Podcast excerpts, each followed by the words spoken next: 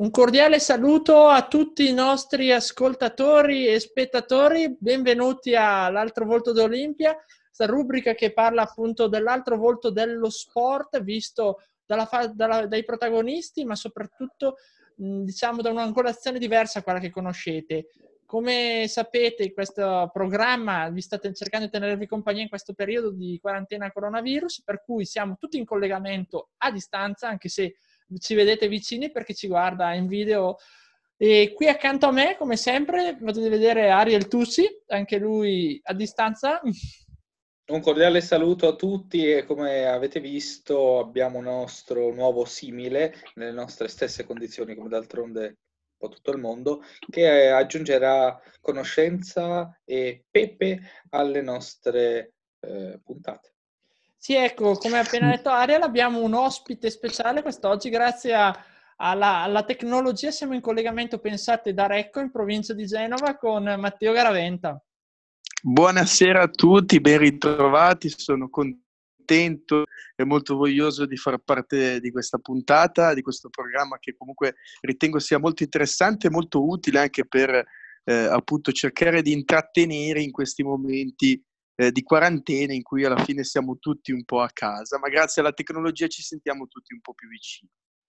Ecco, questa sera parleremo di calcio, torneremo indietro nel tempo di una trentina d'anni, qualche anno in meno, e parleremo della Coppa UEFA del 1991-92, che vede, come era tipico all'epoca, protagonista gli italiani. Soltanto che magari, a differenza di altre squadre che abbiamo visto trionfare con la Coppa, come poteva essere la Lazio, il Parma, oppure l'Inter, in quel periodo vedremo due squadre che in realtà non ha mai vinto una Coppa europea, perlomeno non la Coppa UEFA né la Champions League, ma che comunque si fecero valere parecchio. Stiamo parlando di Genoa e Torino. Però prima di arrivare ai grandi risultati, alle grandi partite che hanno caratterizzato questa Coppa, partiamo subito dall'inizio, perché a differenza di oggi con l'Europa League, non esistevano i gironi, non esistevano preliminari, si partiva subito con l'eliminazione diretta con i 32esimi di finale, pensate. Quindi 64 squadre da tutta Europa ammesse e il rischio di cadere subito in un'eliminazione molto precoce, magari anche con squadre non troppo forti, c'era e come. Infatti, tra queste squadre, la prima, se vogliamo, la grande favorita di questo periodo, che era l'Inter, vincitrice uscente peraltro l'anno precedente sulla Roma, pensate, di sfida tutta italiana, viene eliminata subito dal Boavista, una squadra portoghese che passerà in casa per 2-1 all'andata e dopo nello 0-0 al ritorno non consentirà ai milanesi di superare. Era l'Inter di Corrado Ricco, Trapattoni aveva lasciato da poco la squadra e diciamo non fu proprio una stagione bellissima, non fu una scelta proprio azzeccatissima anche come allenatore, tant'è che appunto l'Inter non andrà molto avanti neanche in campionato, quindi diciamo scelta non proprio azzeccata, ma non è l'unica italiana a lasciarsi le penne subito, perché pensate anche il Parma uscirà subito addirittura con un pareggio, perché il Parma verrà eliminato dal CSKA Sofia con due pareggi, perché 0-0 in casa a Parma, mentre in Bulgaria, mentre il CSKA riuscirà a pareggiare a Parma per 1-1. Quindi vale la questione della trasferta, che sarà molto importante in questa puntata. Però, abbiamo detto, le due protagoniste sono Torino e Genoa. Nei 32esimi il Torino si sbarazza facilmente del KR Reykjavik, che è una squadra appunto islandese, pensate con un computo sulle due partite di 8-1, 2-0 l'andata in Islanda e 6-1 a Torino, quindi molto facilmente. Il Genoa fa un po' più di fatica, il nostro Matteo lo sa bene, perché è al debutto tra l'altro in questa Coppa e si trova a dover affrontare un'altra debuttante come il Real Oviedo e diciamo che l'andata il Genoa perde 1-0, quindi arriva a Marassi con un fardello da superare. Nonostante ciò riesce a passare e vincere, pensate, per 3-1, nonostante, se non mi ricordo male, adesso chiedo conferma a Matteo, siete andati anche in svantaggio. Sì, siamo andati anche in svantaggio e il gol conclusivo, gol del 3-1, che poi è quello che ci permetteva di passare il turno, è arrivato al 91esimo inoltrato con un gol di Skuhravý noto bomber centravanti del Genoa dei primi anni 90 sotto la gradinata sud, che non è quella del tifo più caldo genuano, è sì, quella diciamo dove solitamente durante il derby ci sono i tifosi della Sampdoria. Sì, diciamo che appunto quindi la parte del Marassi blu cerchiata per essere... Esatto. Andando avanti comunque velocemente, arriviamo ai 16esimi finale, il Torino, manco a farlo apposta, incontra il Boavista e vince, pensate, per 2-0 all'andata, 0-0 al ritorno, però anche qui senza troppi intoppi in effetti. Il Genoa invece ha una partita anche qua molto accesa con la Dinamo Bucarest, che non era proprio una squadra così debole all'epoca, e c'era ancora forse anche questo chiedo aiuto a Ariel che è più esperto anche per questioni geopolitiche, c'era ancora il regime in Romania a quell'epoca, giusto? Era appena eravamo usciti dal regime di Ceaușescu. Quindi diciamo una situazione non proprio semplicissima. Sono le tipiche transizioni che io so perché vengo da un paese dell'est Europa, tipiche situazioni che si direbbe che fossero usciti da un regime, ma in verità queste transizioni sono delle quasi guerre civili o perlomeno dei disastri sociali. Sì, ecco, diciamo che era ancora in atto l'URSS, perché benché fosse caduto il regime sovietico, cioè il regime comunista, l'Unione Sovietica esisteva ancora, quindi la cortina di ferro era ancora, diciamo, un po' al di là da essere proprio abbattuta del tutto. Comunque, dicevamo appunto, il Genoa fa un po' di fatica, soprattutto al ritorno si fa rimontare e si arrabbiano abbastanza sia Osvaldo Bagnoli, che era l'allenatore, che anche Spinelli. Che Genoa si ciamza sopra Dinamo Bucarest, e quell'anno prima è arrivata a terra e c'era quella Coppa UEFA, squadra, come dire, in questo momento nel gioco del calcio. All'andata finì 3-1 per il Genoa in una partita abbastanza giocata bene, comunque su alti livelli dal Grifone. Il ritorno appunto fu una classica partita contro una squadra dell'Est Europa, che sono sempre squadre molto fisiche, che mettono molto il gioco appunto sul livello fisico, sulla pressione, sul forcing agonistico. Mi viene in mente una squadra molto simile, può essere lo Stella Rossa, che negli ultimi anni ha fatto molto bene in Champions League, qualificandosi per le ultime 2 edizioni della Champions, ma ce ne sono tantissime le squadre dell'Est Europa che hanno sempre fatto bene nelle competizioni europee e hanno messo in difficoltà le nostre squadre, che sono di impronta latina, come il calcio italiano, il calcio spagnolo, il calcio francese stesso, non sono a livello fisico come magari campionati appunto come quello rumeno.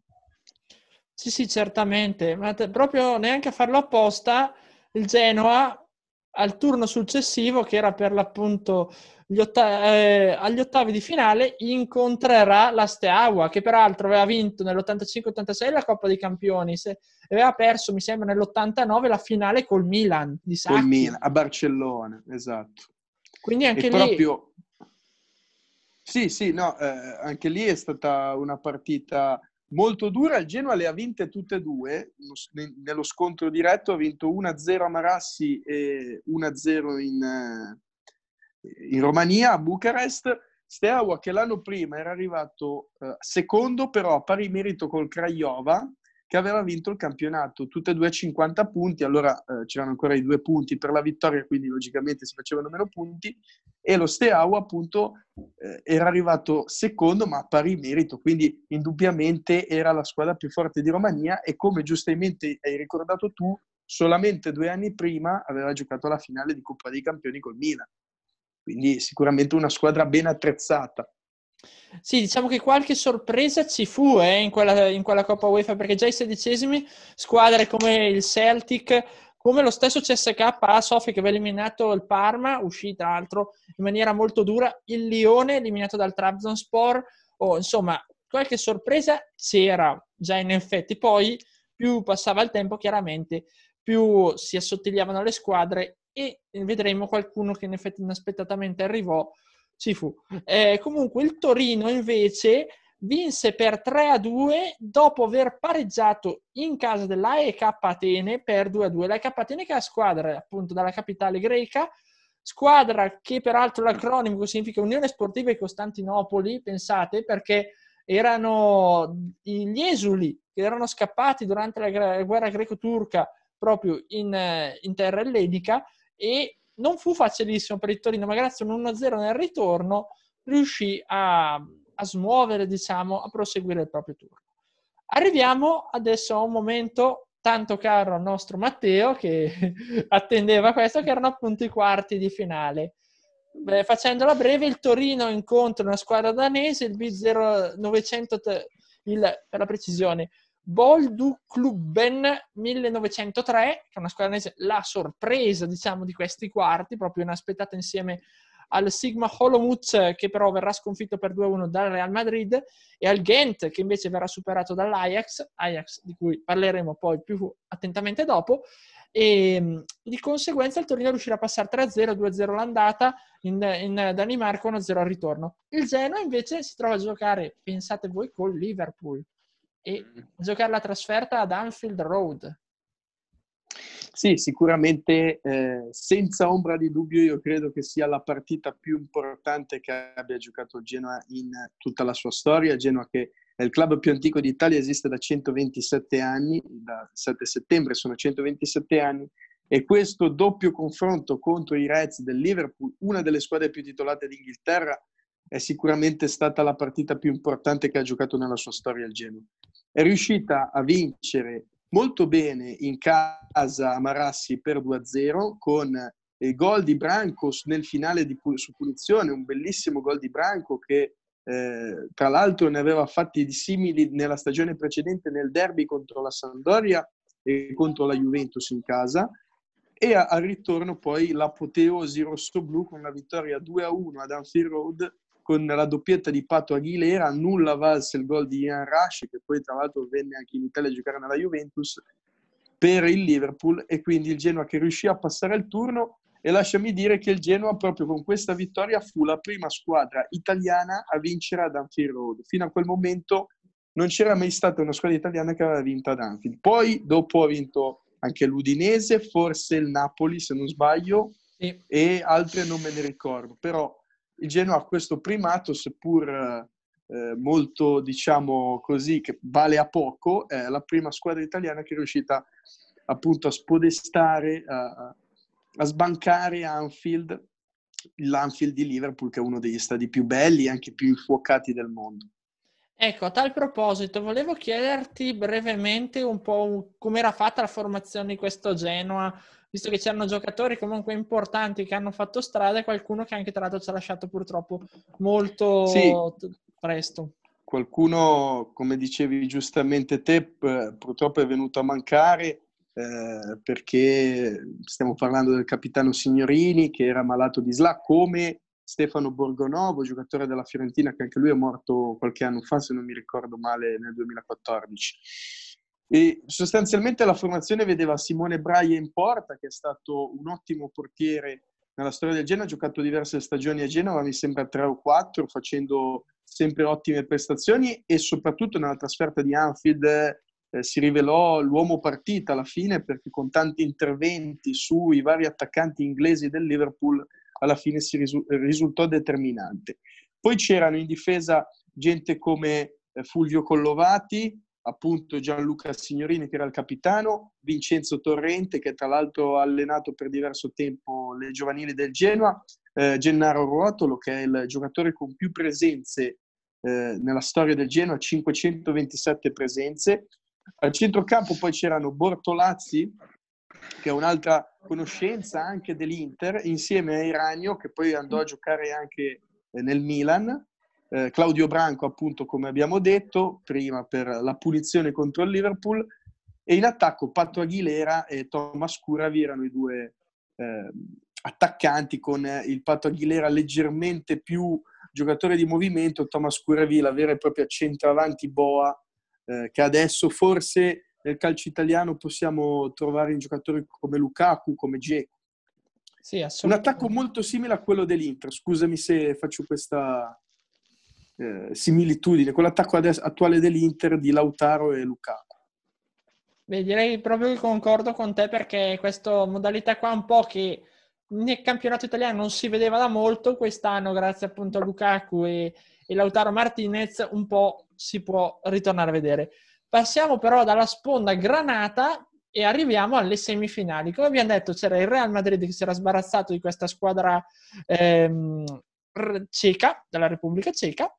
Dall'altra parte appunto abbiamo detto il Torino. È un match veramente fantastico, perché comunque i Blancos sono una delle squadre più titolate al mondo, una delle favorite, una delle più forti, e il Torino diciamo che non parte malissimo, riesce a fermarla in qualche maniera in questo, all'andata nel primo tempo, però comunque a lungo andare si fa vedere il Real Madrid, soprattutto dopo che avviene questo guizzo di un giocatore che poi in casa Torino è diventato famoso e ricordato, che era il brasiliano, un capellone, potremmo dire tranquillamente, capelli lunghi, ricci, che era Walter Junior Casagrande.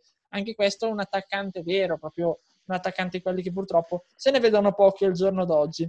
Riesce a approfittare di un errore del portiere spagnolo Buio e la immette e riesce a metterla dentro. Però appunto torna in vantaggio il Torino di Mondonico, ricordiamo. Cosa succede? Succede che passano pochi minuti, però nel secondo tempo pareggio di Agi, che era uno dei più forti giocatori rumeni dell'epoca, tanto giocò anche alla Fiorentina poi, se non mi ricordo male, e anche il figlio è venuto a giocare nella Fiorentina l'anno scorso. Esatto. Anche era nelle giovanili dell'Inter, oltretutto, il rumeno. Esatto. E poi raddoppio di Hierro, di conseguenza apparentemente sembra che tutto a vantaggio del Real Madrid, però c'era il ritorno a Torino, c'è il ritorno delle Alpi e curva maratona, immaginatevela, stracolma, con tantissima gente, e il Torino clamorosamente riesce a ribaltare il risultato grazie a un autorete al settimo di Rocha, che nel tentativo di anticipare Casagrande commette l'errore, nuovamente un altro errore del Real Madrid, la difesa del Real Madrid, e colpisce diciamo la propria porta, e al secondo tempo, al 76esimo, Luca Fusi la chiude lì. Tra l'altro, se non mi ricordo male, Ariel, poi tu mi confermerai, Fusi era uno di quei giovani giocatori che avevano parlato dell'88-89, di quel Torino del nuovo presidente, così che retrocesse. Sì. Se per descrivere meglio il Genoa abbiamo avuto un genoano, un genovese doc, io a dire la verità non sono molto vicino al tifo granata, ma sono ugualmente affascinato da quell'insieme di miti che avvolgono e avvolge quella squadra interessante, che io da filo juventino quasi descrivevo come un'altra squadra di Torino, ma in realtà è l'essenza, la quintessenza di Torino, la forza, la grinta, la tenacia, come dimostra ad esempio l'uscita nell'88-89 dalla Serie A, quindi la retrocessione e poi il ritorno. Quindi il Torino vive quasi in uno stato di continua rinascita, che riesce a trovare nel proprio DNA, come non ricordare le grandi tragedie che ha passato quella squadra, e quindi è diventato qualcosa di più, un'essenza, un motto, una modalità di vita, possiamo dire. Ed ecco che è riuscito a battere una delle grandissime squadre, forse la più grande d'Europa, del mondo, ma questo è il bello del calcio. Pensiamo per un momento un calcio in cui i più forti vincano sempre. Pensiamo a Real, Barcellona e Bayern che vincono sempre. Non sarebbe il calcio bello come quello che noi vogliamo ammirare, come nelle scorse puntate abbiamo descritto statisticamente come sport più seguito al mondo? Queste sono le bellezze che rendono il calcio unico. E ancora di più, l'eliminazione diretta, come all'inizio abbiamo spiegato le formule differenti di questa coppa, sono anche le vediamo nella Champions o nell'odierna Europa League, sono uno sforzo, un richiamo ulteriore al senso di sopravvivenza che queste squadre, arrivate a un certo punto, riescono a catapultare in campo, a riportare in campo per la gloria, per la passione, per la felicità di una piazza. Ecco che riesce a battere il grande Real, che è sempre grande, perché a livello europeo, come noi sappiamo, la chimica che si innesta col campo, le capacità di giocare le grandi partite fanno la differenza, oltre ai valori tecnici. E registriamo un Torino che riesce ad arrivare alla finale sfidando una squadra altresì importante e forte, scrivendo una storia importantissima che poi chioseremo. Sì, ecco, volevo fare un attimo un brevissimo punto in merito alla formazione. Abbiamo detto la formazione del Genoa, pensate, il Torino schierava per esempio in porta Luca Marchegiani, che come abbiamo detto nel 88-89 era un giovane appena arrivato, sarà in qualche maniera, scriverà sia la storia del Torino di quegli anni, ma quella della Lazio anche, perché sarà il portiere della Lazio, pensate, dello scudetto, quella del 2000. Poi è diventato adesso un commentatore TV di Sky, però comunque esatto, un portiere importante anche nel giro nazionale. In difesa, oltre al capitano Roberto Cravero, che c'era anche lui in quella Torino che dicevamo prima, pensate, e trovavamo un mastino, che viene da dire veramente mastino napoletano, come Pasquale Bruno, detto "o bestia".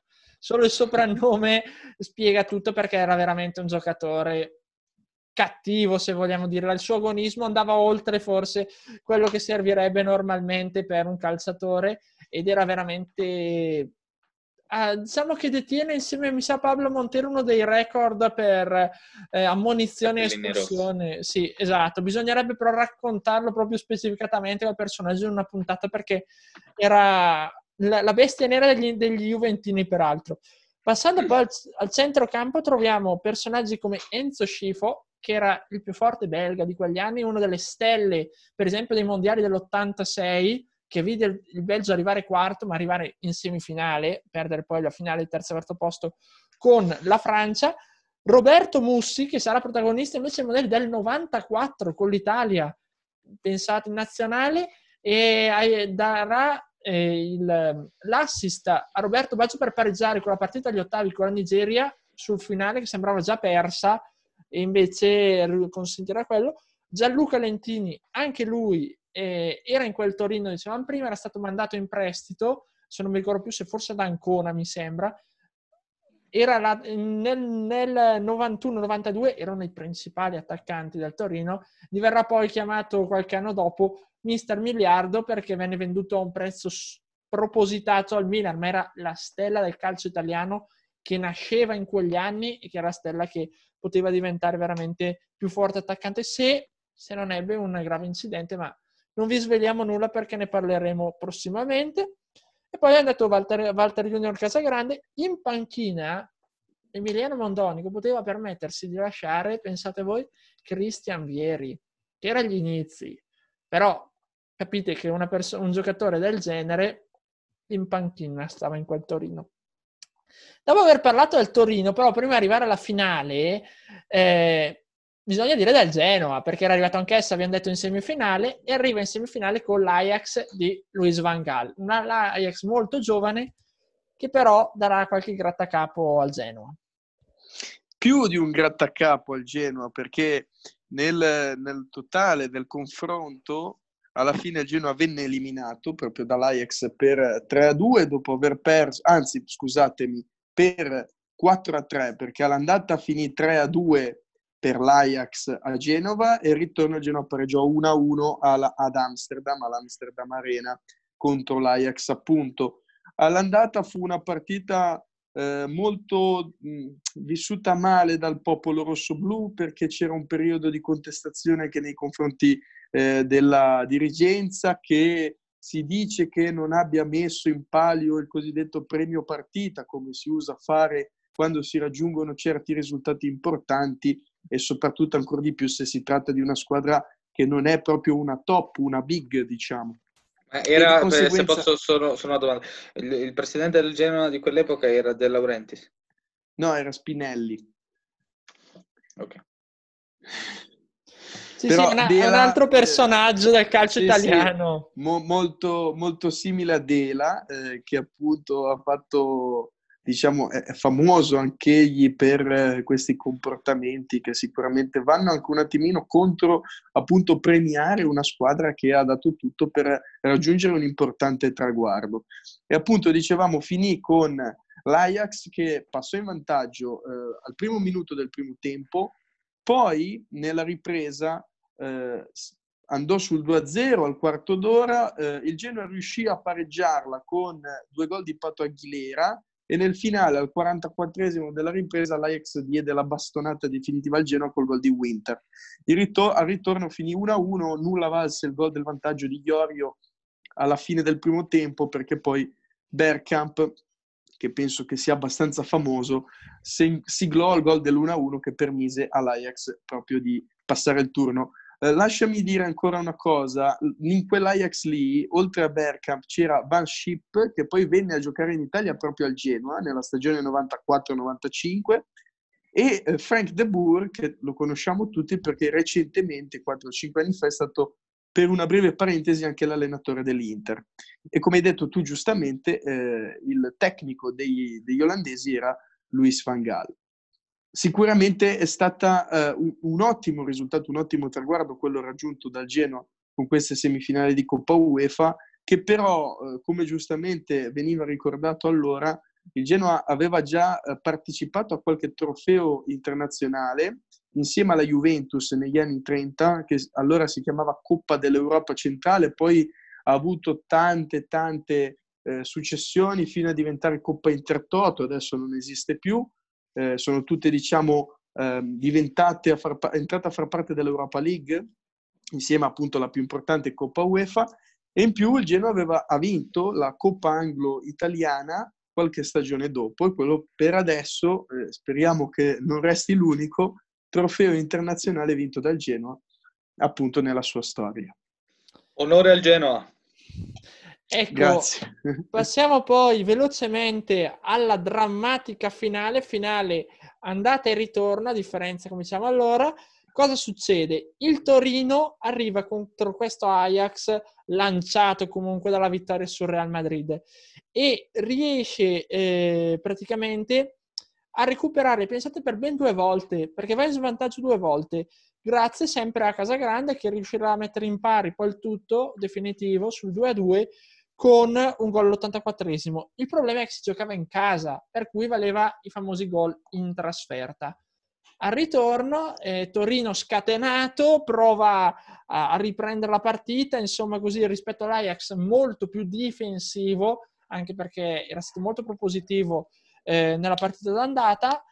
All'Amsterdam Arena purtroppo però non finisce benissimo, perché grazie anche un po' alla fortuna, un po' alla bravura del portiere olandese Stella Rossa, il Torino non riesce a superarlo, peraltro becca 2 pali, uno con Casagrande e uno con Mussi, e viene negato un rigore peraltro su Cravero, che scatenerà l'ira di Mondonico, perché pensate, aveva una seggiola di quelle pieghevoli, dove era seduto, dalla panchina la prende, la alza al cielo, e diverrà uno dei simboli del calcio italiano internazionale quella scena, un po' simbolo, diciamo, di come la potenza, la forza permettesse di vincere, ma ogni tanto causa anche qualche dispiacere, qualche ingiustizia, se così vogliamo, perché il rigore a quanto pare era netto. Niente, con questo risultato purtroppo il Torino, la partita finisce 0-0 ad Amsterdam e consegna la Coppa all'Ajax, che sarà, come abbiamo detto prima, riuscirà a completare quel famoso, diciamo, slam, utilizzando un termine molto tennistico, che è quello di vincere tutte le coppe europee. Ariel, cosa c'è in finale che non è? Così una delle regine del calcio europeo e mondiale ha vinto una coppa, ovviamente con grande, come potremmo dire, prima abbiamo parlato di Van Gaal, che poi si è rivelato un grandissimo allenatore, ha allenato l'Olanda del 2010 in finale, il Barcellona, era un filosofo del calcio con grande capacità tecnica in campo, che purtroppo ha anche, a causa di una obbrobriosa e proprio triste modalità formula di finale, quindi andata e ritorno, e ancora di più venendo decisa dai gol in trasferta, è stata una coppa sì vinta in modo molto acuto ed arguto, ma non pienamente sportivo come nel caso dell'Ajax d'attacco offensivo prorompente abbiamo conosciuto. Ovviamente non è una colpa degli agliacidi, ma il fatto è che è stata una di quelle coppe vinte senza vincere in campo, ma secondo una formula. Quindi altro onore al Torino, che ha sì perso la coppa, ma non ha perso la partita.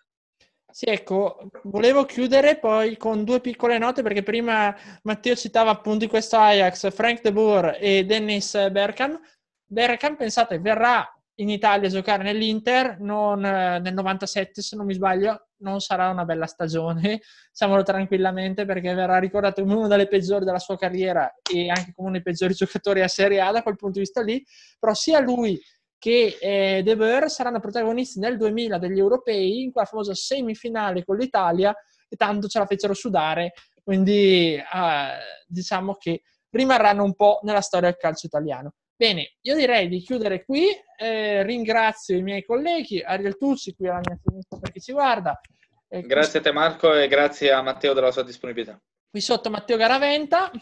Grazie a voi, è stato un piacere parlare con voi di calcio questa sera e lasciami dire che ci tengo a fare un caloroso saluto a tutti la popolazione di Bergamo, soprattutto voi che siete lì principalmente coinvolti in questo periodo davvero triste e orrendo che stiamo vivendo, e farvi sapere che anche noi da parte di Genova, della Liguria, vi siamo vicini e che ne usciremo tutti insieme al più presto.